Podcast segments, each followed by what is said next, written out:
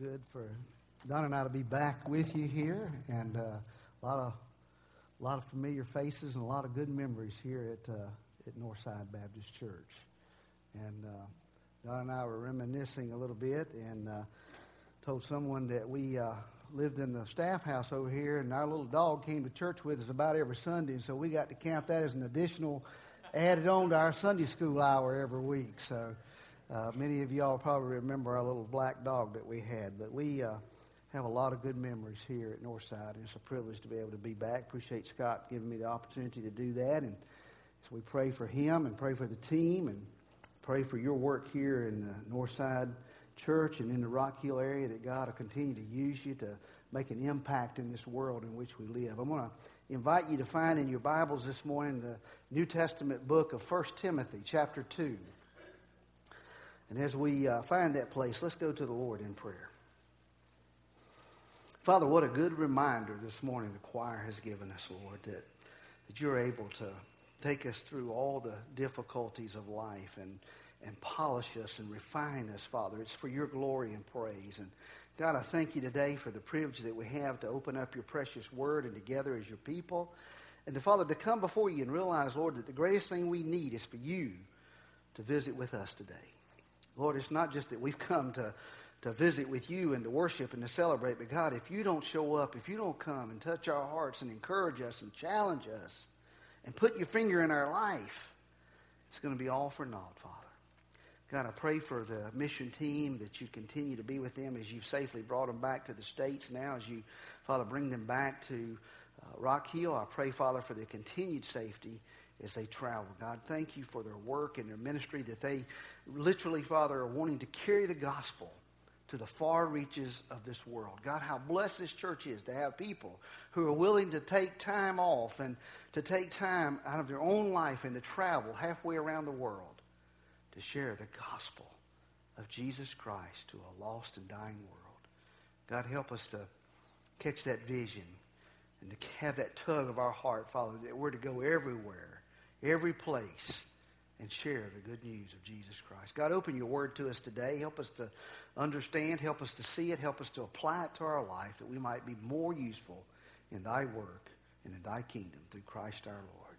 Amen. You uh, may be familiar with the story about the uh, husband and wife and little girl who were having a dinner party and having a lot of people over. And when it came time to sit down and eat, the mother asked Jennifer if she would have the blessing. And Jennifer said, Well, Mama, I don't know what to pray for. She said, Well, honey, just pray what you've been hearing your mama pray. She said, Well, I can do that, Mama. So she bowed her head and she said, Dear Lord, why did I invite all these people to my house? Sometimes prayer can be like that for us, can't it? But I want to talk to you today about the serious side of prayer. S.D. Gordon said the greatest thing that anyone can do for God or man is to pray. It's not the only thing we can do, but it is the chief thing that we can do. And of course, that great writer Oswald Chambers, in his little book, My Utmost for His Highest, says that prayer doesn't prepare us for the greater work, prayer is the greater work. As I was kind of uh, preparing for today, I remembered a cartoon in the Sunday's paper, Family Circle. You're familiar with that little cartoon. It's a picture from some years ago about a mother who was uh, fixing uh, dinner and she had the radio on and she was listening and someone was making the suggestion, said, What is the greatest power known to mankind? And he started going through things. He started talking about uh, electrical plants and Niagara Falls and military and the sun and nuclear power. And as, you, as he was mentioning these things about what is great power, she had in her mind a picture of her six year old daughter kneeling beside the bed and saying her prayers. That's what Phillips Brooks had in mind when he said prayer is not conquering God's reluctance, but taking hold of God's willingness. So that's what prayer is. Prayer is connecting with God. I, am reminded of a friend of mine who, uh, some years back, pulled up at a, uh, store and he, uh, when he pulled up, he saw that the sign on the front had had a closed sign on it. You've seen those. It says closed. And he said, Okay, I'm going to get out and see what time they open so I'll know what time to get back. And when he got closer to the sign, he noticed there were writing above the word close and beneath the word close. And it said above it that our Father's ears are never, and then the word closed, and then beneath it, to the prayers of his children. So, what seemed to be a, just a, a regular store closing sign was actually an invitation to pray. Do you know the Bible's full of invitations to pray? One of my favorites, Jeremiah 33 3. God says, Call unto me, and I will show you great and mighty things which you do not know. Jesus talked about prayer and the invitation of prayer in Matthew 7 when he said, Ask, and you will receive. Seek and you will find. Knock and it will be open. Now, the Bible doesn't just talk about uh, invitations to prayer, but it talks about admonitions to prayer. Why is that? Because prayer talks about the intimacy that God wants to have with us and that we can have with God. See, you can't get to know someone if you don't talk to them and spend time with them. And that's the way it is with God. You'll never know God till you learn to be personal and intimate with God. And you can have an institutional relationship with God and not pray. That is, you can believe in the historical facts of surrounding Jesus, or you can have a uh, you can have a, a, social relationship with God and not pray. That is, you can hang out with people that um, that know about God and love God, but never really pray. But if you want to have an intimate, personal relationship with God, you've got to pray. And the more you pray, the more intimate your relationship will grow. And one of the places that we find about this admonition to pray is right here in the New Testament in 1 Timothy chapter 2. Now, you're aware with 1 Timothy, along with 2 Timothy and Titus, or what's known as the pastoral letters. It's those final letters that Paul wrote at the end of his life while he was in prison. In fact, it's some of the last words that Paul shares, and they're, they're more intimate and more personal than many of his other letters. And in fact, because they are some of his final words, we hear the urgency in them. We should when we read these pastoral letters. So let's look together in chapter 2 of Timothy, 1 Timothy, and we read these words. I urge you then, first of all, that request, prayers, intercession, and thanksgiving be made for everyone, for kings and all those in authority, that we may live peaceful and quiet lives in all godliness and holiness. This is good and pleases God our Savior, who wants all men to be saved and come to the knowledge of the truth. For there is one God and one mediator between God and man, Christ Jesus, who gives himself as a ransom who gave himself as a ransom for all men, the testimony given at, in its proper time. And for this purpose I was appointed a herald, an apostle. I am telling the truth, I am not lying, and a teacher of the true faith to the Gentiles. I want men everywhere to lift up holy hands in prayer without anger or disputing. If we are going to impact this world for God's kingdom, we've got to understand the all importance of prayer. Folks, let's be honest this morning. You and I have seen what mankind can do. I think it's time we figure out how to see what God can do.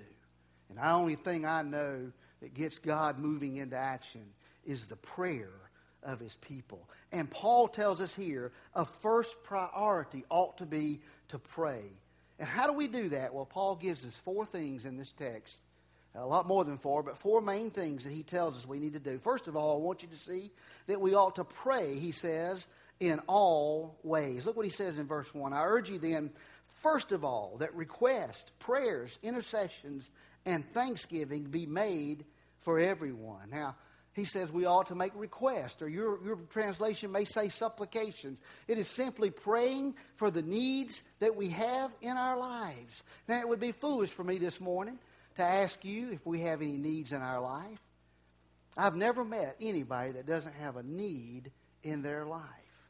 Now, the funny thing is, we get so uh, concentrating on what we're doing in life, we don't take time to hear about the needs that we have. You know how it is on Sunday morning?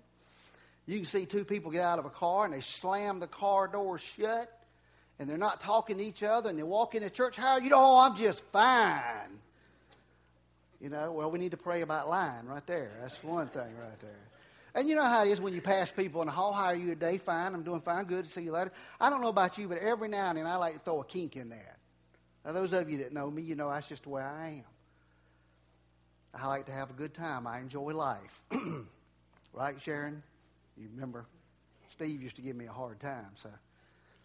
But every now and then when I pass people, they'll say, How are you today? I'll say, I'm terrible. And they'll say, Oh, that's good. Have a good day.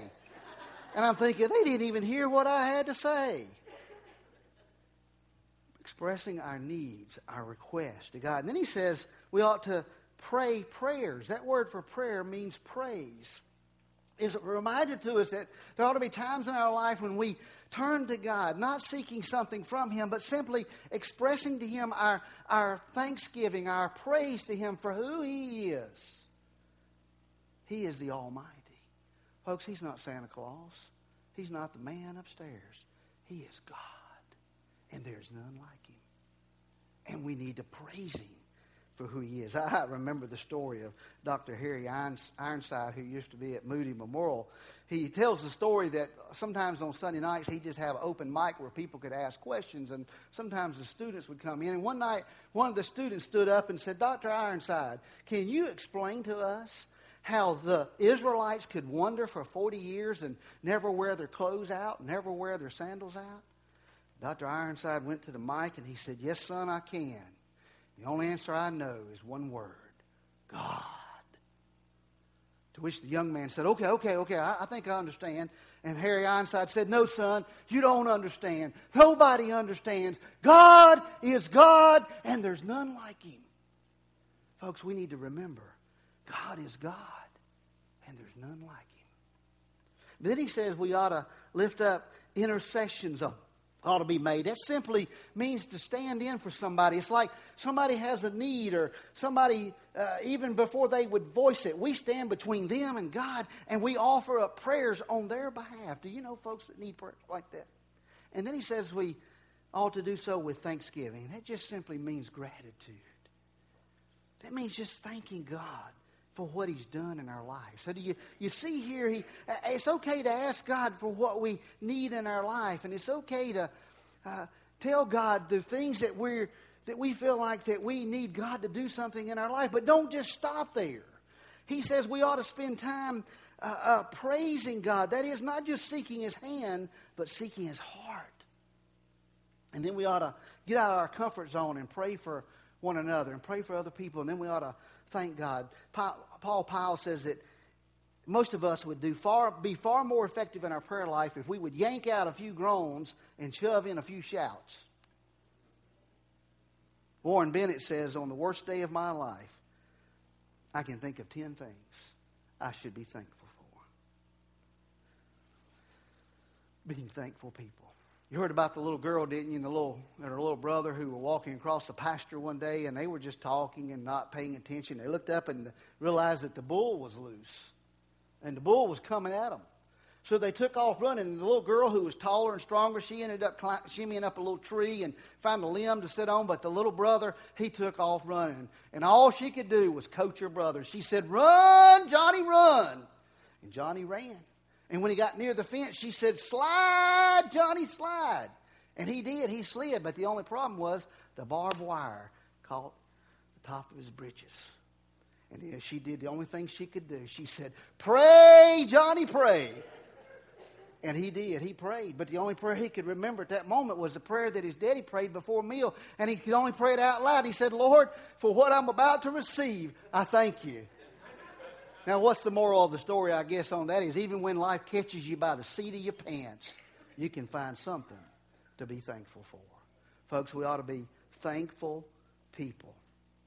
We ought to be people who are people of prayer, praying for requests, praying praise, praying for one another, and praying with thankful hearts. Now, who are we? Who are to be the recipients of these prayers? Well, I'm glad you asked that question. You asked good questions. He says right here in the text. Secondly, he says that we should pray for everyone, for all people. He says the Lord wants everyone to be saved and to know that the gospel can go forward best in times of peace and tranquility. And he says we ought to pray for everyone. Now, what does he mean when he says pray for everyone? Well, he means pray for everyone. But let me give you some specifics of what we can pray for. One thing is we can pray for the sick. I, think about the stories of Jesus, don't you? When people would bring sick people to him. Now, Jesus wouldn't pray for them, he'd touch them and he'd heal them.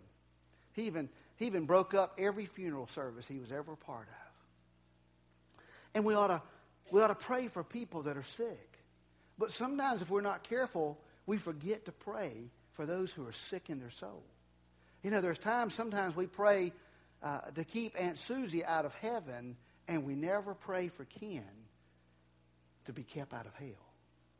We need to pray not only for the sick, but those who are sick in their soul.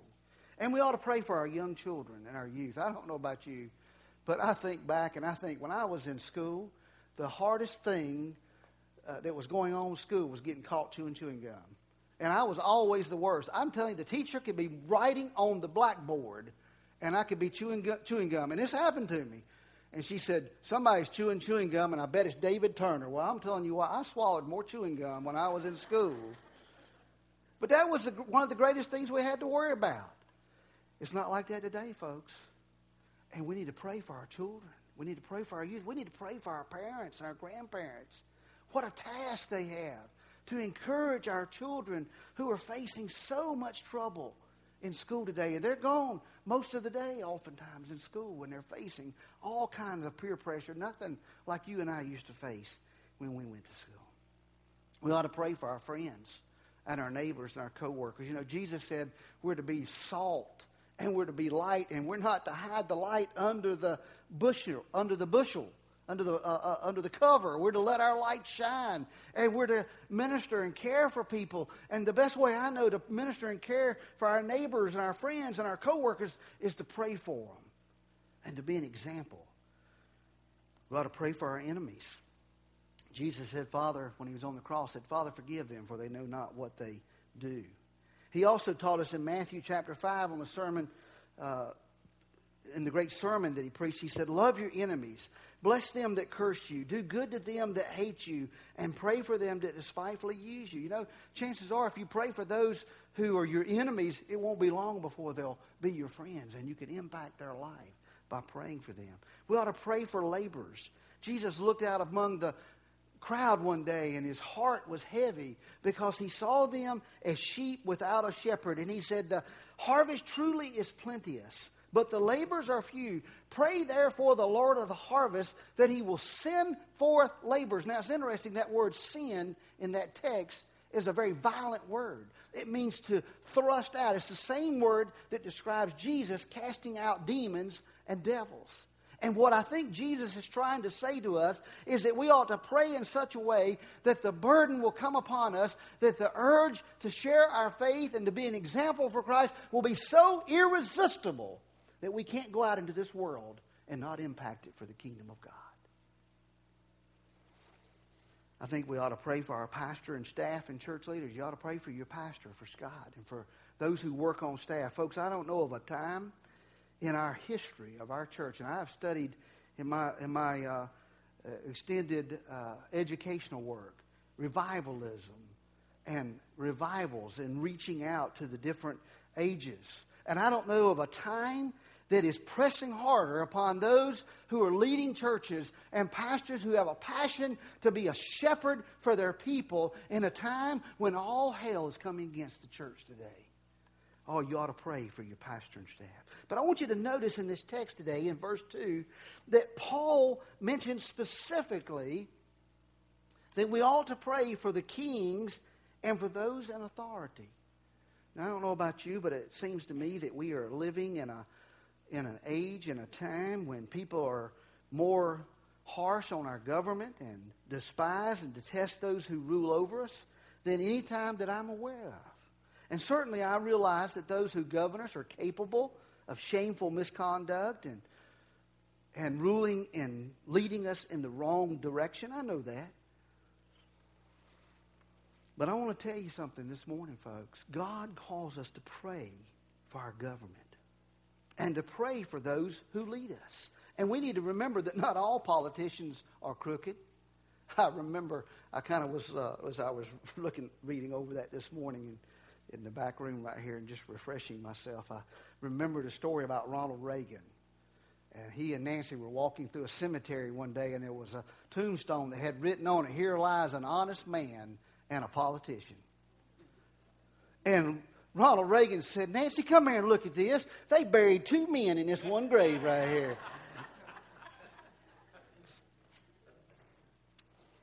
Folks, we certainly ought to critique our political leaders. We ought to write them. We ought to call them. And certainly we ought to vote. But I wonder this morning how many times do we really pray for our government, for our leaders, for our mayors? Folks, prayer is the best way for us to influence leadership. You see, I'm never expecting a call from the governor or from the Senate or from the president.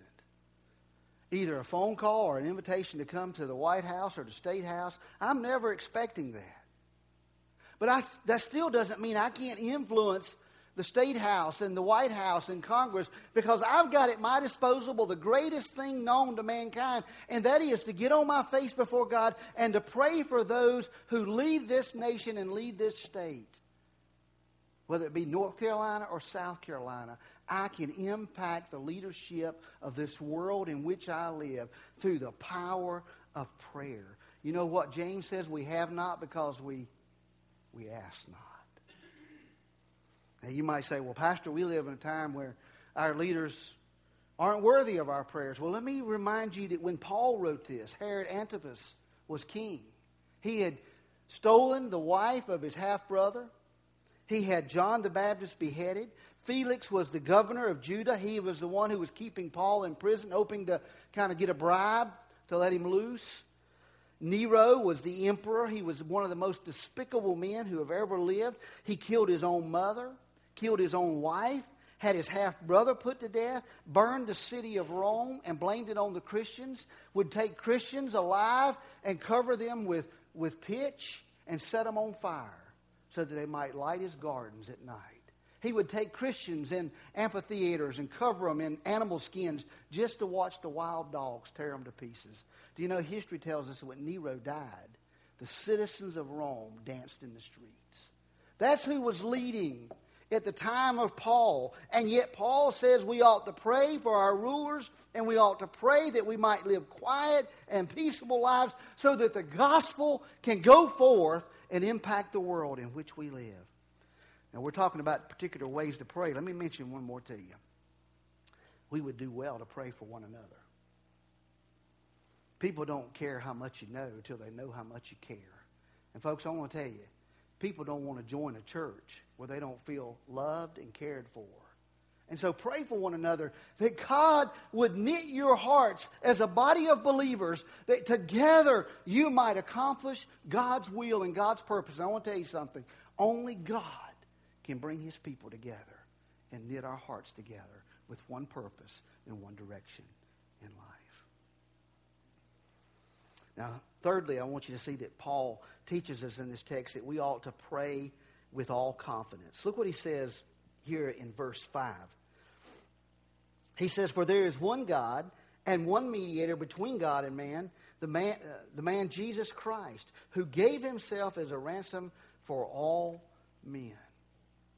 In other words, that's Paul is saying this is why we pray in Jesus' name. We don't come and pray and then say, I pray in the name of Northside Baptist Church or I pray in the name of the Southern Baptist Convention. We pray in the name of Jesus Christ because when we do, when we approach God in the name of His Son, Jesus Christ, God pays attention.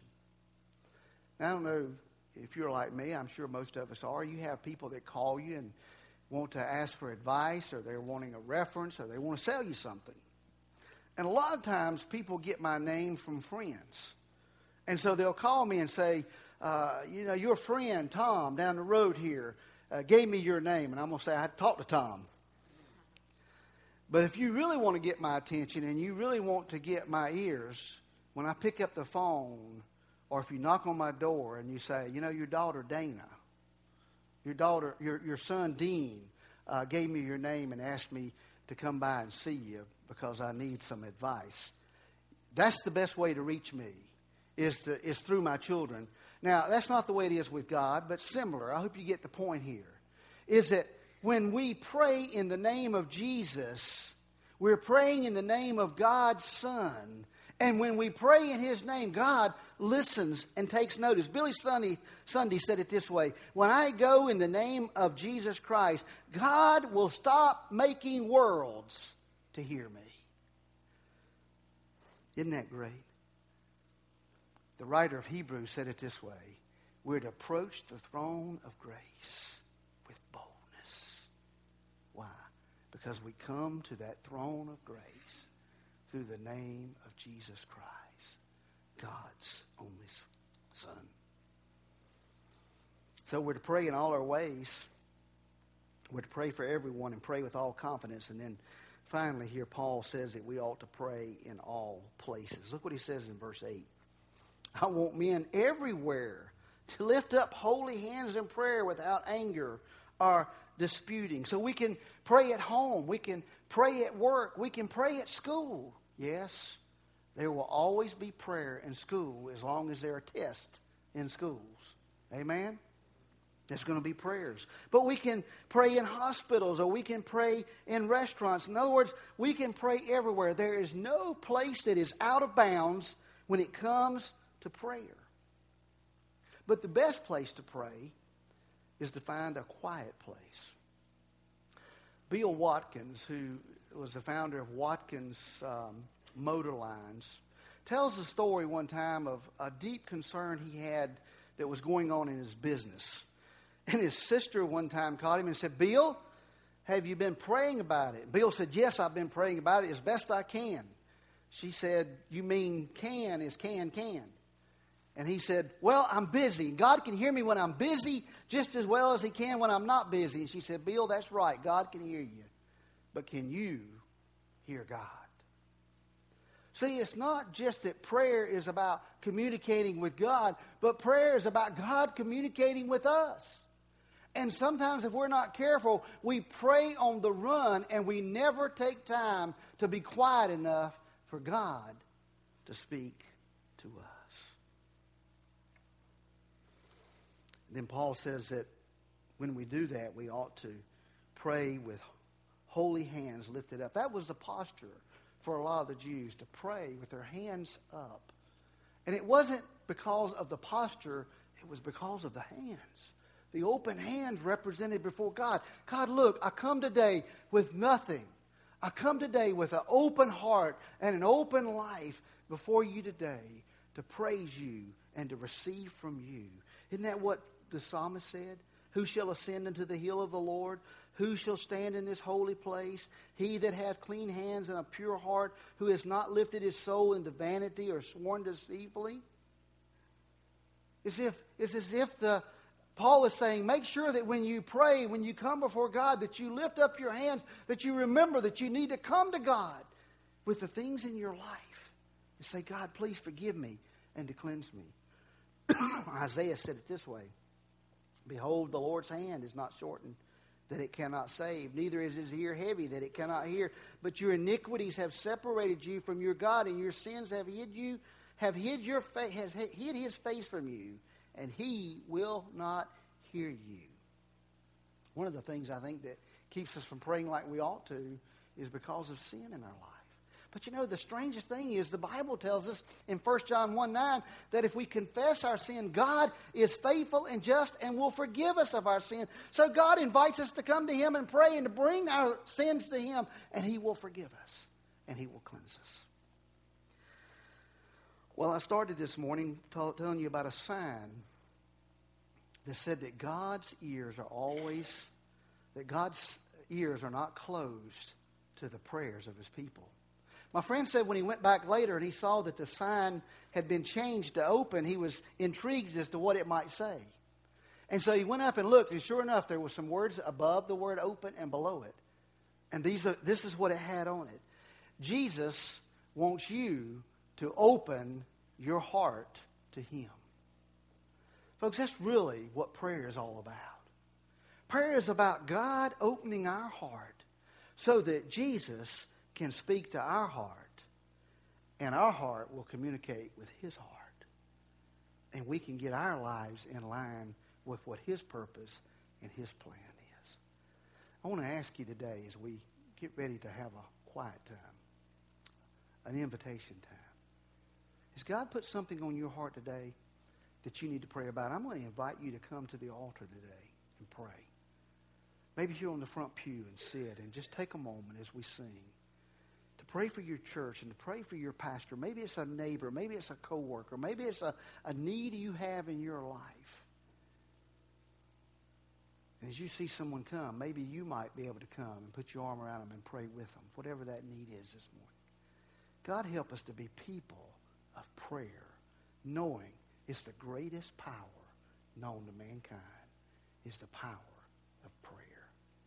Father, as we take time this morning and pray, as we take time this morning and remember, Father, nothing that you have given us is more powerful than to take a few moments and bow our head and bow our eyes and to say, God, would you do what only you can do?